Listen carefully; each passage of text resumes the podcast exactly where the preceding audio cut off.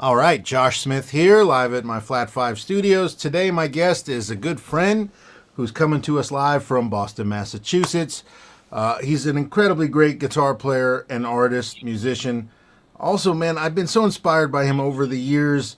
Uh, by, I mean, I've been hearing his name even before that first record came out, you know, from seeing you with Peter Wolf and with different guys. And you were always an inspiration on, you know, a guy who was a real working man's musician who then would go out and do his own thing and able to balance the two. And then eventually your own thing turned into the main thing. And that was a giant inspiration for me. I'm just a big fan, man, and I'm glad we've become friends. And it's an honor to have you. Everybody welcome Johnny A.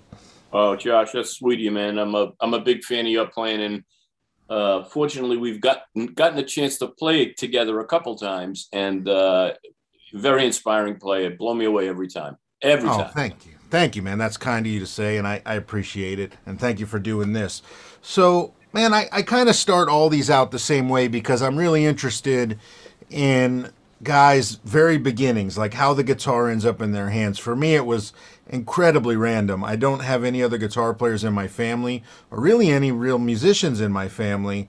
Um, so it was just a complete random occurrence. How did it happen for you? Are you from a musical family? And how did the guitar end up in your hands?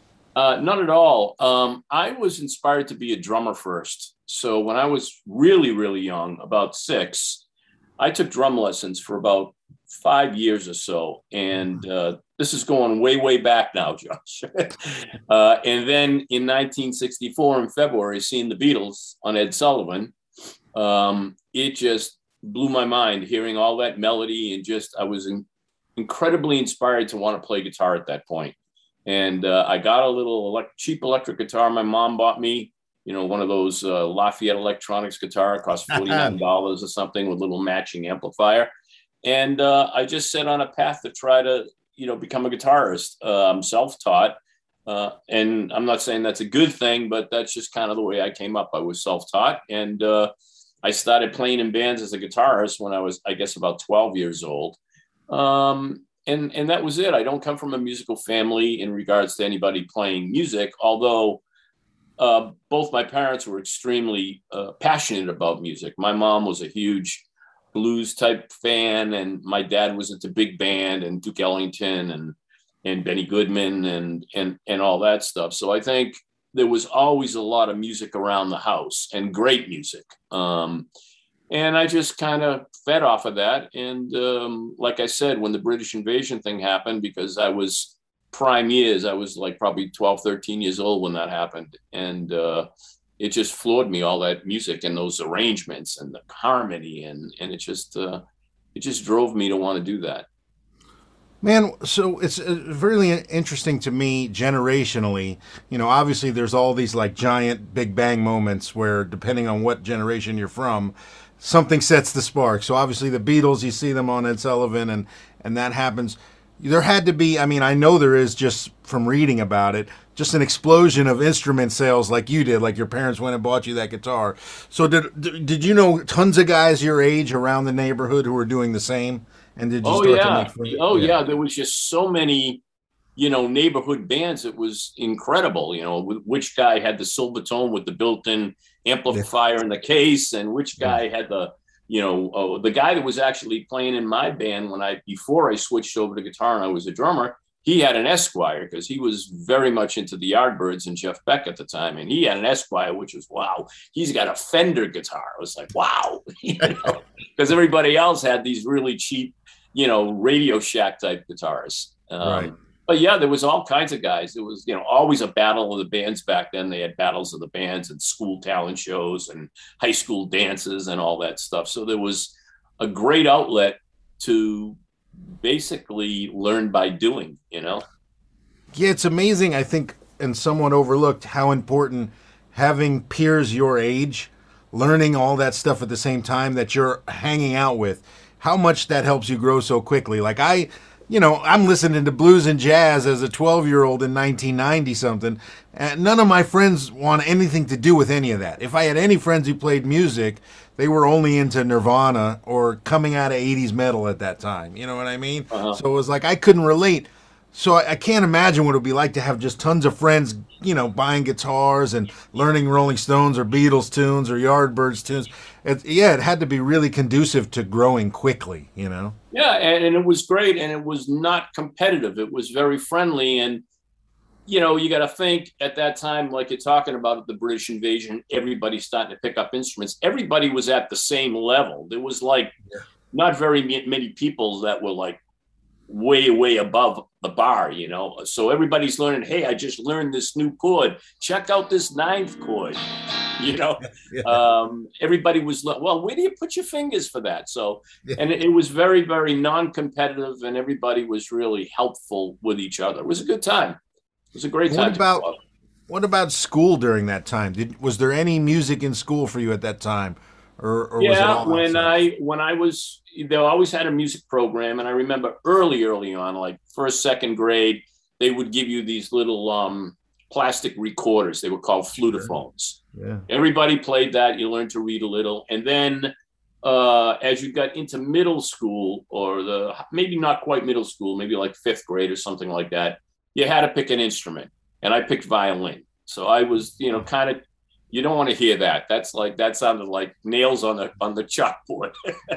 but you know, it, there was always music and um, something to inspire you musically. School, like I said, school, my, my, my home life, my mom and stuff like that, extremely uh, passionate about music. Matter of fact, she's the one that bought me Beatle tickets and took me to see Jimi Hendrix when I was a kid. So it was, wow. uh, yeah, amazing. What'd she think of Jimi Hendrix when you went? She loved Jimi Hendrix, and she's still with us. My mom is uh, my mom is eighty-eight years old. She'll be eighty-nine in January, um, but she loved Hendrix, and she's just a, a complete music nut. She loves music. Man, so you you were there. Uh, speaking of Hendrix, obviously you were there at the ground zero moment when when that record came out. My dad has explained it to me. You know, like he was into the Stones and Beatles. And he said Purple Haze came on the radio in his car. And actually, he was in Boston. He went to Boston University. Um, he's from Connecticut, though. And he said he pulled over the car because he thought he was hearing aliens or something like that. And he thought it was the coolest thing he'd ever heard. And he went right to the record store and bought it. And he's not a musician. But he said even to him, it was such a huge thing. So I can't imagine what it was like to you when you first heard that. Yeah, by that point, I was playing guitar. So... Um... and playing in a band. So Are You Experienced came out, and heard Purple Haze, just like your dad, totally floored, like, what is this all about? And not only just the guitar sounds, but just the way they affected the voice and all, all that stuff. It was just so like nothing. It was like otherworldly. It was definitely alien. And then I went and bought the album, and it was great because you had vinyl and albums, and you had that album cover that was taken with that fisheye lens, and his hands looked huge, which they were anyway, but you just see this guy and he was like a an alien, you know. And then I remember, you know, being in my bedroom and listening to that album, shut all the shades, put on the black light, had all the Day Glow posters on the wall, and Are You Experienced came on, and it was like my jaw just dropped to the ground, and I don't think it's come off the ground yet. Yeah, that's, I mean, I remember even just me personally, when my dad first put on Are You Experienced in the house on vinyl for me, thinking this is the craziest stuff I've ever heard, you know, and I, and I had already been playing guitar at that time. Like, I, you know, I got into B B King and Albert King first, but my dad was always listening to, he's a, he's a rock and roll guy, so he was always listening to Stones, Hendrix, Allman Brothers, whatever. And, um, yeah, I just, I couldn't fathom how he he ended up where he ended up as, but I was always more just like interested in what it must have meant to guys hearing it when it actually came out then, because it had to be such a culture shock. Well, I'll tell you one moment for me that was really insane was when I heard Foxy Lady and the intro to Foxy Lady. And, you know, you got to think that, you know, it's hard maybe for you to kind of put yourself in that position, but for a guy like me, you never heard that sound before, that whole, you know, that. Yeah. You never, never heard that. It was like, what is that? Could yeah. never figure it out until I saw him live, because I was so close to him that, you know, it's just, you know, rubbing your finger against the fret like that. And uh, But it, it sounded like some kind of computer alien stuff when you first heard it. You never heard anything like it. Now it's different. Everybody's got all kinds of sounds, and yeah, you know, there's so much to see on YouTube. It's easy to discover how things were done. But back then, forget it. Yeah, yeah, unbelievable, man. So as you okay, so as you start getting in all these bands and playing around town with your friends, and like you said, there's the battles of the bands and the garage bands and the neighborhood bands. When do things start to shift to, you know, you, you maybe get make a little money at a gig or something, and the, you know, you, we all know that moment where, like, the little light bulb goes off and you go, I think I could do this, like, forever, you know? When, when was that? Well, I, um, well, I kind of, like, always made money at gigs. My very first gig that I played, I was a drummer. I was nine years old. My dad used to work for the uh, New England Telephone Company. He used to climb pole and install phones and stuff. And they had a telephone company party, and uh, they hired our band to do it. And I remember we got, I think, twenty-five dollars in pizza, K- kind of like what I make now. Exactly. Things have not changed that drastically. Not for that us. drastically. But um, I can remember, um, and it's interesting, uh, how I got a band, how I got a gig playing guitar in a band. You know, I was practicing guitar and uh, getting pretty good for a, you know, a twelve, thirteen year old. And um, I was still really playing drums in a band, but this rival band was doing a show outside on a Saturday at a pizza parlor outside in the parking lot. And I guess the guys, uh, the guitar player, Kenny, uh, had a fight with his girlfriend and was not showing up for the gig. So they called me and they said, hey, can you come fill in? I had never played in the band before at a rehearsal or anything. And I went and I did the gig as a guitarist, first time ever playing with a band. And they hired me and I got the gig. And then I never played drums again. It was just wow. that time. And, but talking about like more professionally, and, and that would have been more like around seventy-four for me. I answered an ad for this beer band up in Portland, Maine, that supposedly was going to be uh, managed by Three Dogs Night, Three Dog Night's manager, and they were going to move to L A and all this other stuff. And mm. sold my car, moved up to Portland, Maine, joined the band. They didn't get the management deal. I ended up uh, kicking around Portland, Maine for a couple of years, then came back to Boston, put together rock bands, and just was gigging. Was, you know, the Boston music scene back then, when it was like seventy-eight, seventy-six, seventy-nine, was extremely vibrant. You always had a, a huge blues scene in Boston. You always had a huge uh, jazz scene because of Berkeley. Um, there was a big folk scene. They had the, you know, the Taylors, Kate Taylor, Livingston Taylor, James Taylor, uh, Bonnie Raitt was here for a while. Van Morrison was here for a while.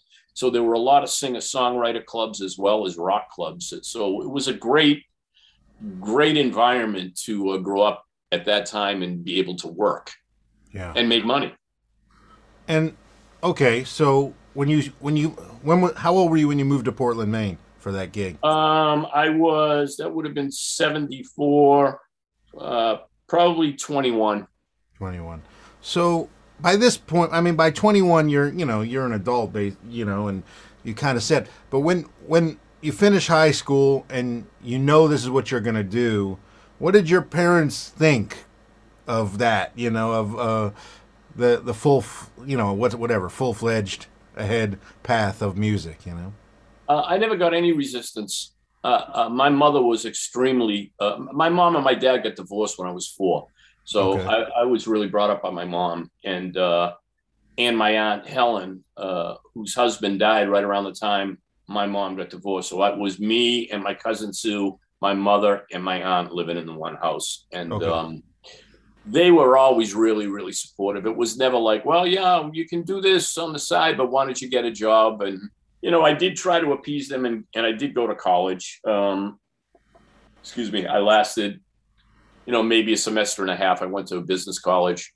And, um, but, uh, and I did, I confess, I did go to Berkeley for um, maybe a semester and a half. Uh, mm-hmm. I just was terrible. I mean, I failed everything. Uh, the only thing I was really good at was my ear training. And, you know, I went for arranging and composition, and I had good ears. I could tell intervals. But as far as like when they gave me tests, I flunked everything. I was horrible in school. Huh, crazy.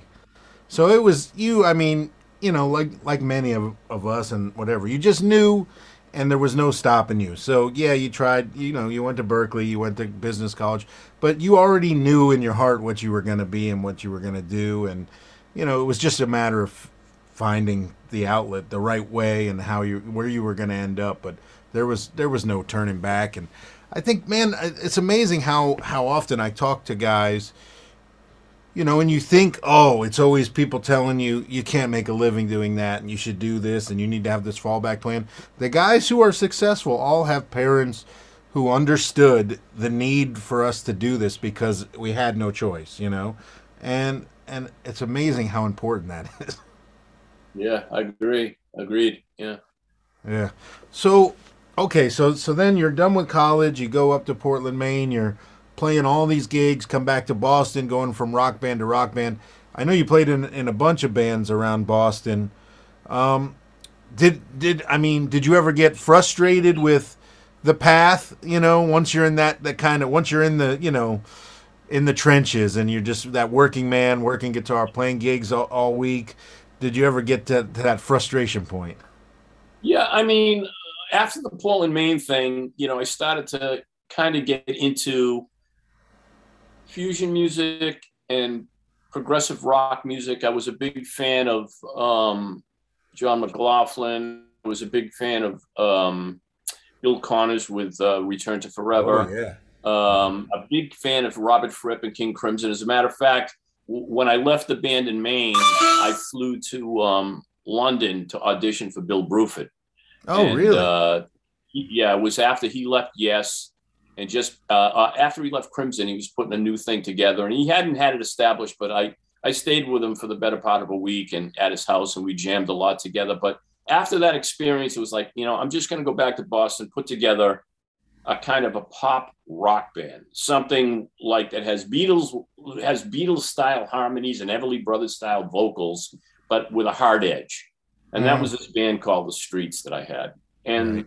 That came extremely close to getting a record deal. We were on tour with Aerosmith in seventy-seven, seventy-eight, opening up for everybody, Bob Seger, New York Dolls, Johansson, all these people. Never really happened.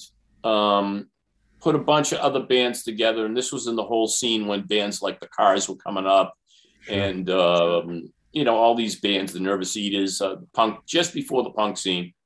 And then the punk scene broke, and I was kind of like a fish out of water with the kind of the music that I did. Um, I had a child. My wife got pregnant, and I said, oh, I got to make money. So I did get a job.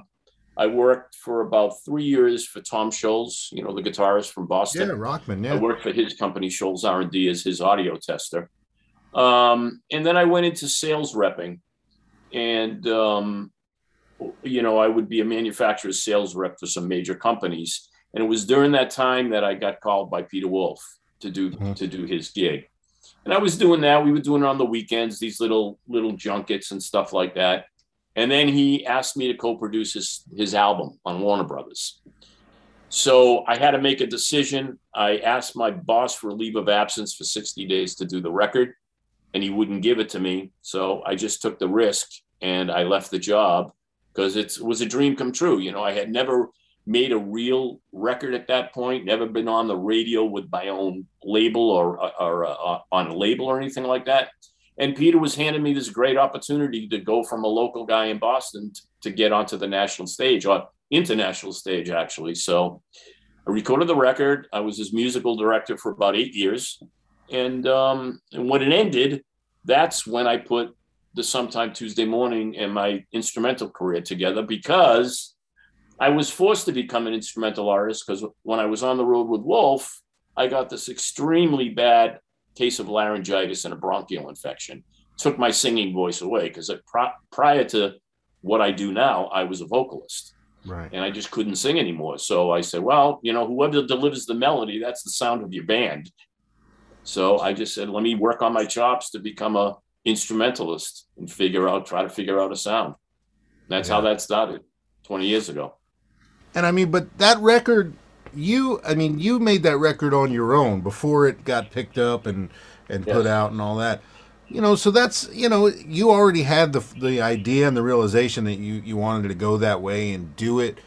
And I'm sure you had to be relatively surprised when it, you know, caught on to some degree, and and you oh, yeah. and all those things started to happen. Because I remember, I mean, it had to be probably guitar player or something like that. You know, once once it got picked up, and I remember seeing the story and going out and buying the record and reading your history. You know, and and it was it was like, oh, this was because it, it was, as I said at the beginning, it was inspiring to me as a guy who'd played on gigs with other people, who'd been in bands, and then found a new like lane as a guitar player. That was really important to me to know it was kind of possible, especially at the time. It was, you know, that's two thousand, so that's right in my, I'm becoming an adult, you know, and realizing what I want to do with my life and figure those things out.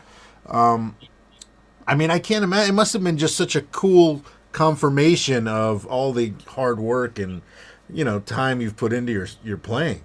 Well, it was totally surprising, and the way that happened was totally organic and came out of left field. I was playing, uh, you know, it was after Wolf. He broke the band up, had to make money. I was just doing this little residency in my hometown of Salem, Massachusetts. I had a trio, and I'm working on this uh, original instrumental material. And this guy came in that lived in Salem, Massachusetts, and he used to work for Polygram Records. He mm-hmm. was a radio guy and a promotions guy, and he loved what we were doing. So he said, hey, man, there's this guy around town that's got a local record label, but he's got national distribution. I'd like to bring him to hear the band. And I said, yeah, yeah, whatever. You, you hear this stuff all the time, I'm sure. Yeah, you do, too. And uh, I said, sure. So the guy ends up coming in. He wants to sign me to, to do an album. I agree to do it as long as I can make the record the way I want and produce it the way I want. He agrees. We go into a really nice studio. As a matter of fact, it's the same studio that the Cars recorded their very first album, and it's called Blue Jay Studios, which is not there anymore. Um, we record. We start to record the record. The guy runs out of money. He's got no money left. We can't finish the record.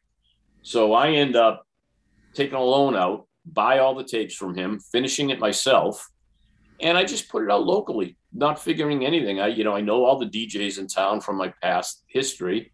Um, and then about six months later, someone played that song, Oh Yeah, on local Boston radio on a free-form lunch.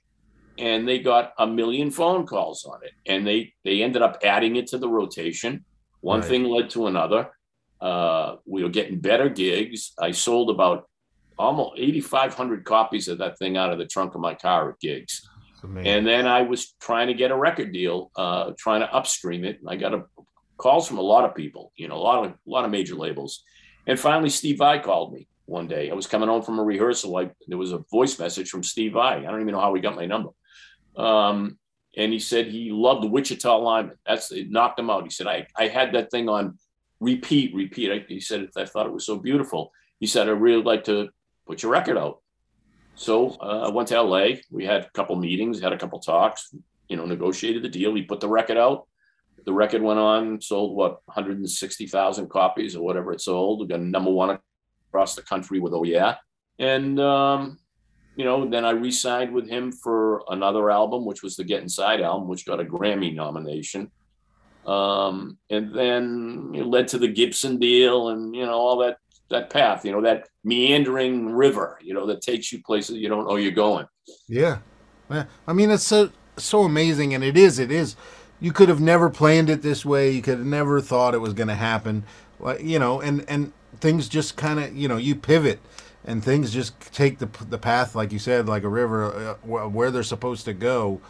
Man, so cool, you know, to have ended up where you're at now, where you're you're just making music you want to make and having a good time. And, you know, it's like we all kind of work to get to that that spot. You know, we do all those gigs. I I mean, I've done them, all those sideman gigs, all those sessions, you know, where I would prefer to be doing, you know, this, playing playing my own tunes, being on the road, doing my own thing all the time. And we, I know how difficult that is. So it had to be so, so gratifying to reach a self-sustaining point with that. Yeah, it, it was good. But, you know, it's tough again now. You know, it's know. really, really tough to keep things going the way the business is, and obviously having a lockdown didn't help with all the venues closing or shutting down some permanently. So it's it's uh, it's rough. And then as far as like we were just talking off air a little bit about, you know, you told me you have two albums in the can, and, you know, we, we recorded this Beatle project over the lockdown, and I have basically twenty songs in the can for that. And I don't even know how I want to distribute it. Uh, I don't know what medium I want it on. It's, it's the strangest thing, you know? Yeah. Yeah. There's a weird bottleneck now where it's like, you know, everybody expects you to immediately put this music on Spotify. So you've got to kind of decide, okay, do I put it out and get that initial surge of interest and all the people who are going to buy it anyways buy it right away, and then it completely disappears, which is inevitable? Or do you uh, hold it back and sell it just to your fans, not have it on Spotify, and sell less but maybe for more money each copy, you know? Or what do you, it's like, uh, what do you do, and does it even matter which route you choose in the end? I don't fucking know.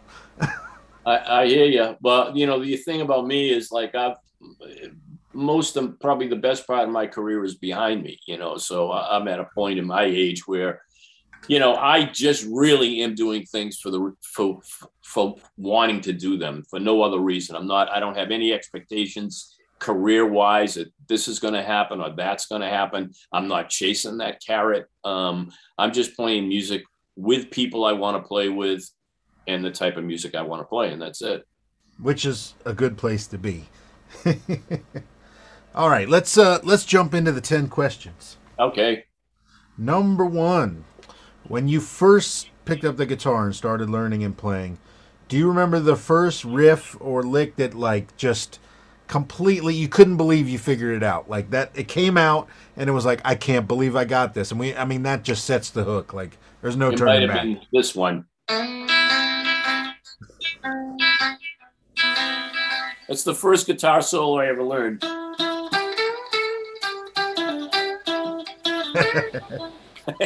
Amazing.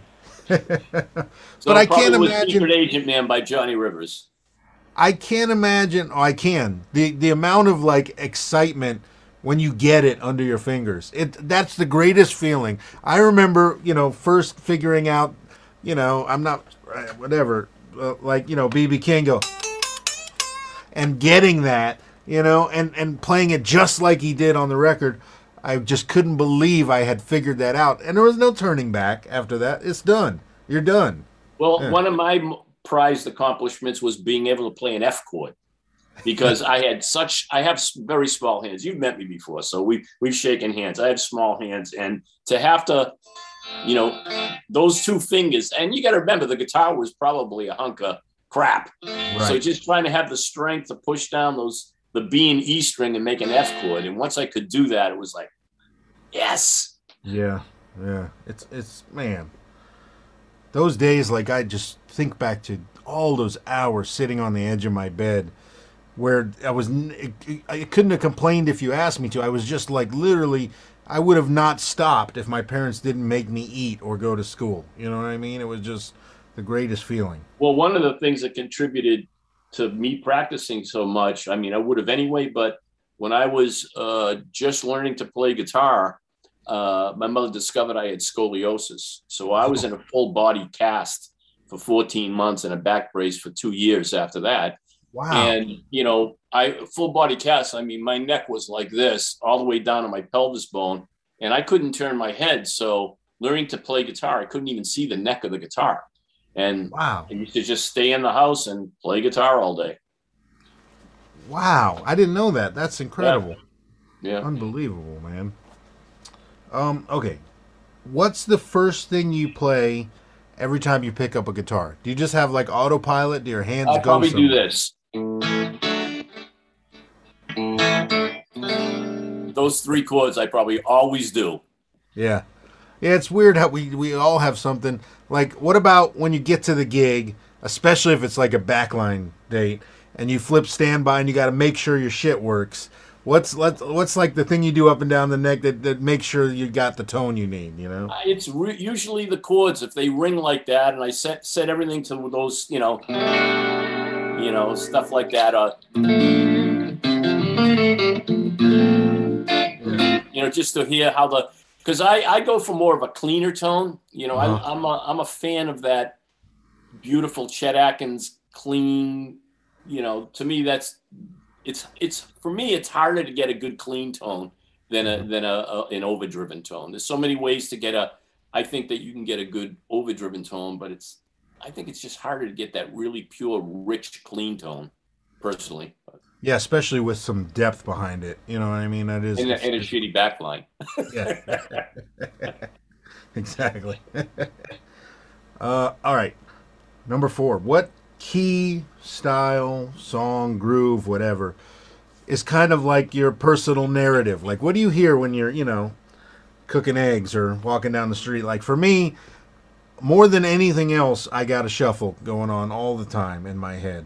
I'm just hearing something, doom, ba-doom, ba-doom, ba-doo, da-doo, ba-doo, da-doo, da-doo, and it never goes away. So much so, like, I'll have to finish the improvisation in my head before I can move on, you know?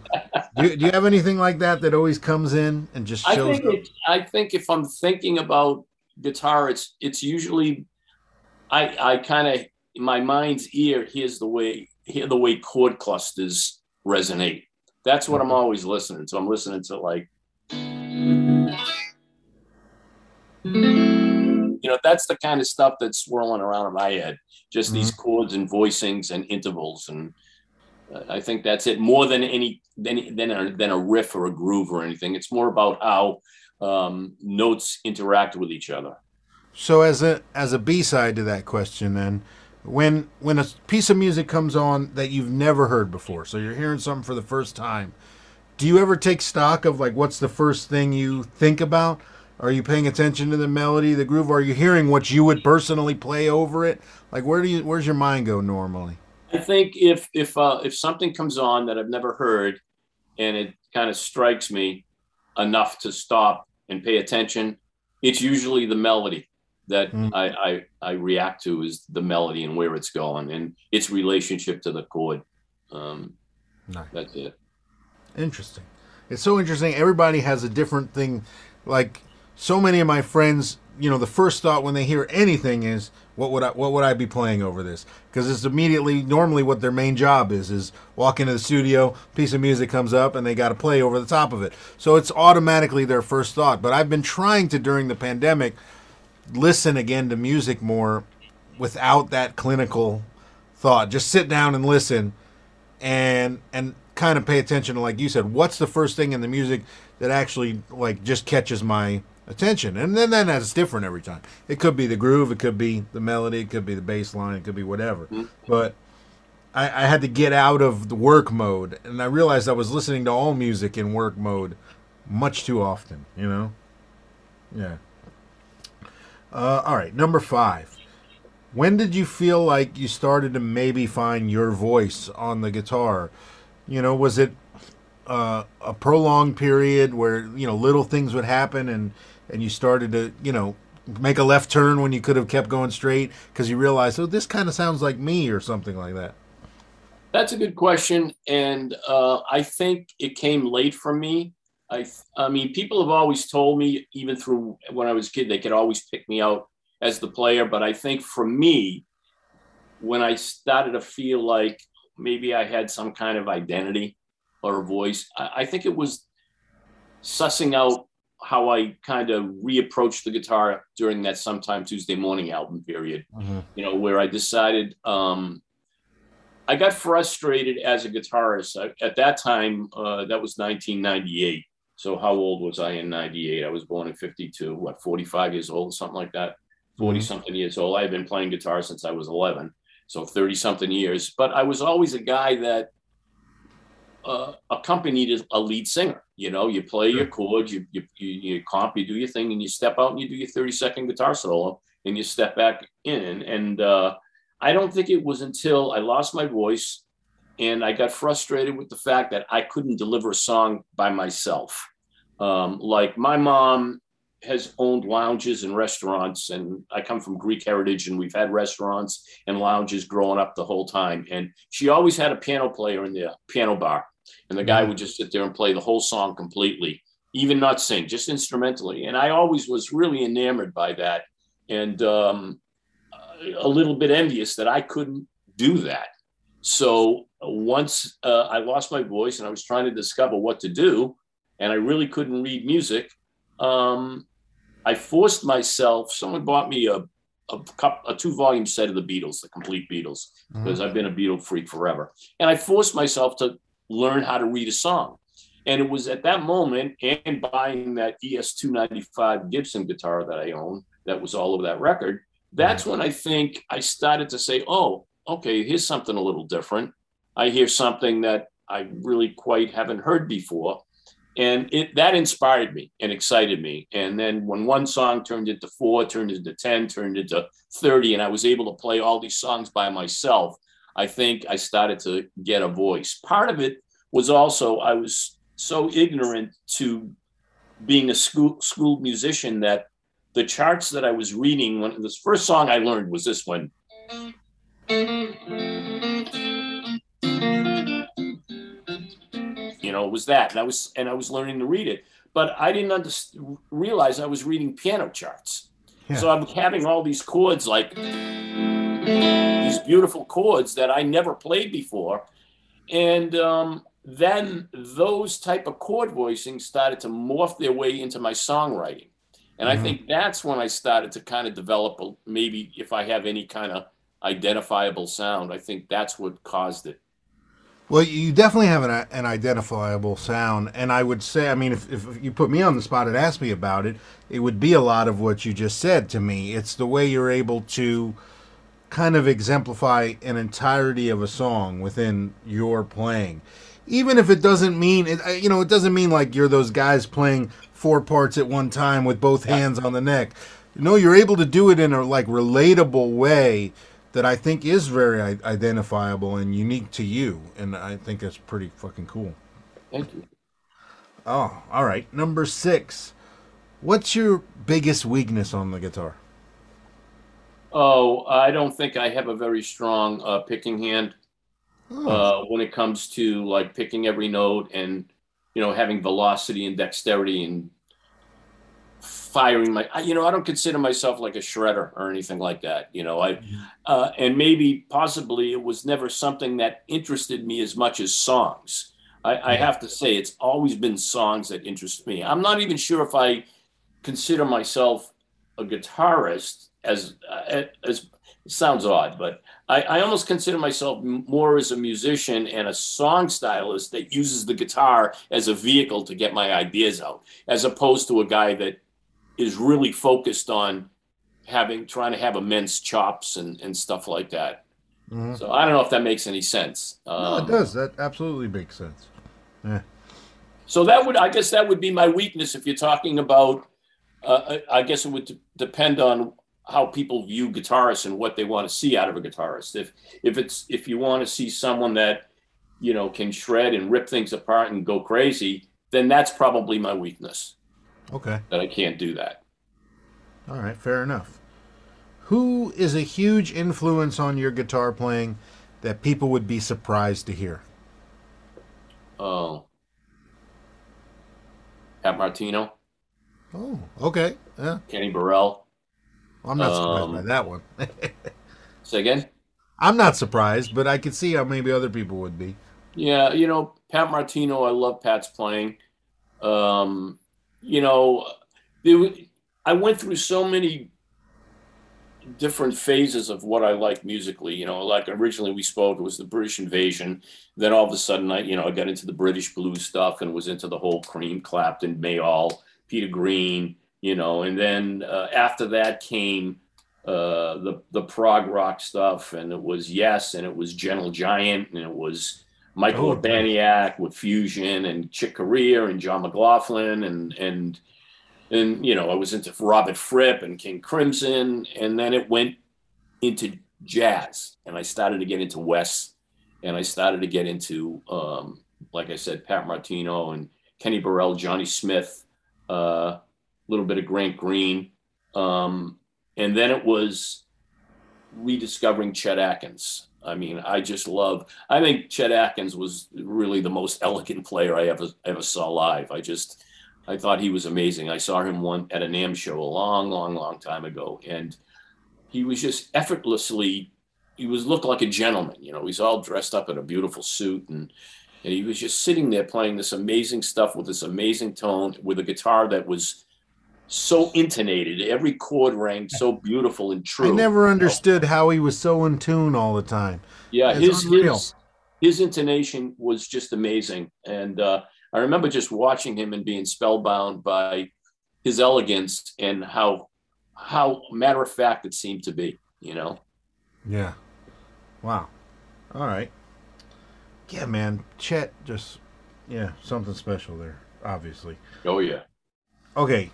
Number eight, in a gig situation, would you rather have a great guitar and a shitty amp or vice versa? A great amp and a really bad guitar? Great guitar.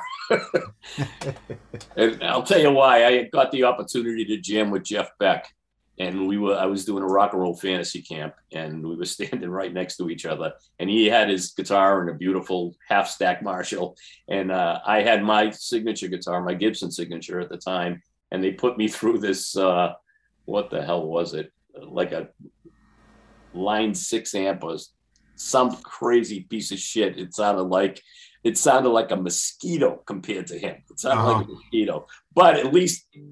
It's, uh, it felt good under my hands, you know? So I don't, what about you? Which would you rather have? I'm the opposite. I, I will take the, the amp and whatever guitar. I'll be more comfortable with, you know, whatever guitar through an amp where I can get some headroom and a decent tone, as opposed to even with my guitar plugging into that Line six or to J C one twenty or something. I know that's going to be a rough gig, you know? Yeah. And we've all been there on those oh, fly yeah. dates. Yeah. And we'll be there again. A little, hopefully. Oh, man. All right. Number nine. What keeps you motivated to continue to grow? I mean, and, and this is an aside, I guess, during the pandemic and all that. But, you know, what keeps you wanting to learn new stuff? You've been doing this a long time. We all have. What keeps you, like, motivated to keep pushing and get better at playing guitar? Uh, because there's just always so much to learn. I mean, yeah. there's just, just so much to learn. And, you know, when I picked up an instrument, which started as a drummer, um, the whole reason I did it was not for sex, drugs, and rock and roll and money. Uh, I wanted to do it because I just love music. And there was something about it that I had to do it. I, you know, I always find that true artists, whatever their medium is, whether they're actors, whether they're playwrights, whether they're directors, whether they're musicians, painters, you know, if you're a true artist, I think it's something that chooses you. I don't really think you have any say over it. It's just something that you have to do. And uh, and then the reason you do it is because that's what drives you. It isn't the, the pursuit of fame. It's not the pursuit of, you know, being a billionaire. It's not, it's just, I still do it for the same reason. It's the same thing that motivates me. I just want to get better. I want to try to make new sounds, find that new chord, come up with that cool arrangement, you know. That's mm-hmm. that's what does it for me. Yeah, it's like a, it's, you know, not not to, to minimalize it, but it is slightly like like a drug, like a hit. Every time I learn something new, and now it's not just even guitar. It may be, you know, the right way to twist this E Q, like you were talking about your Fairchild earlier, or, or the, you know, how to get this thing to sit in the in the mix the right way, right. Or how to mic a, a drum a different way than I learned. I get so excited about those moments, you know what I mean? And I live for all that stuff. So it's the same when I learn a new chord or when I learn a new thing. Or I, I hope that never goes away. Yeah, I hear you. Yeah, it's it's. Uh... It's a challenge. That's because, you, you you know, you're always learning. And, you, and there's so many people, especially nowadays, there's so many great players and artists out there that you, you were never exposed to that you can be exposed to now. Yeah. You know, YouTube and, and just all these Instagram, and you see all these phenomenal artists, you know, and talent. And it's inspirational to see it, you know, makes you want to get better. Absolutely. one hundred percent. All right. Well, that leads us to number ten, which is, where do you want to be in five years? Like, do you, are you one of these guys who has a list of things you need to check off, you know, that's important to you and plans this stuff out? Or are you more go with the flow and kind of see what happens? Because for me, well, I, I can't help but make a list. Well, at my age, I'd, I'd be happy just to be above the ground. Ah. No, I don't know. I think I just uh, really to be able to continue what I do and, And and have an outlet to do it, you know, have venues and audiences that'll still come see me, people that'll still buy my music, uh, and and continue to be creative. That's, I don't really have a plan where, okay, you know, I did when I was younger. You know, I had, you know, a hit list of, yeah, I want to get a record deal. Yeah, I'd like to get this. I'd like to be able to do this. I'd like to tour with there. I'd like to go to Europe. I'd like to go to Japan. But I've been fortunate enough that I've done all that stuff. You know, I got a rec- I got a couple record deals. I got a book deal. You know, I had all the gear I needed. I've played all over the world. And I just like to be able to sustain it and continue to do it at a high level. You know, I mean, I hope that my health allows me to continue to do it at a high level. I hope I get to continue to play with, with great people and meet new people that inspire me. And, uh, and that's it. And just be able to make a living doing it until, you know, I'm under the ground. Yeah. And it, that's, I mean, it's, it's not too much to ask. It's a great, that's a great thing. That's what I want to. I mean, it's like B B, you know, you mentioned B B a little earlier. I mean, you know, I got, I was lucky enough to be able to tour with him a lot. And, um, right up until the end, the guy was still playing. He was on that tour bus, and he was probably one of the most generous artists I've ever met. You know, he would do his show, and they'd be in lines of people. I'm sure you know, you've met oh, me on yeah. T V, and he'd yeah. be at, he'd sign everybody's and meet every person. He'd be the last guy out of the room. Absolutely, he, he was amazing. He was amazing like that, and very always very uh, encouraging. You know, um, at least he was to me, and I'm sure he was to you when you met him. He was so encouraging, and, and like you said, you could tell he wasn't there because he needed to make that last bit of money in his later years. He was there because he had to be there. Mm. He had no other line. That's what he wanted to be doing, you know. Right. And it is. That's very inspiring. And also, yes, it's inspired. Was very inspiring on how to be a professional for me as a kid when I saw that.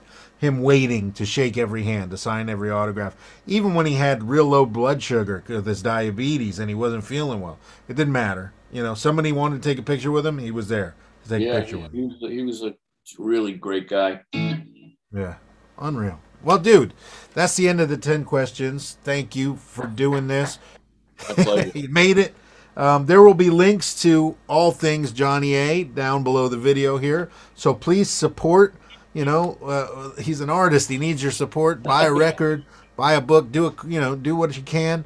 Um, for the rulers, we're going to do turn two here in a second. If you're not a ruler, you should become one, or at least hit the subscribe button. I'd appreciate it. But, dude, thank you for doing this, man. It's really a pleasure talking my pleasure, to you. Josh, uh, my pleasure. I love you playing. And uh, the times that we've got to hang out, I've always had a great time with you. So thank you for asking me. You're welcome, man. And hopefully we get to hang again soon. And uh, all right. Rulers, we'll be right back.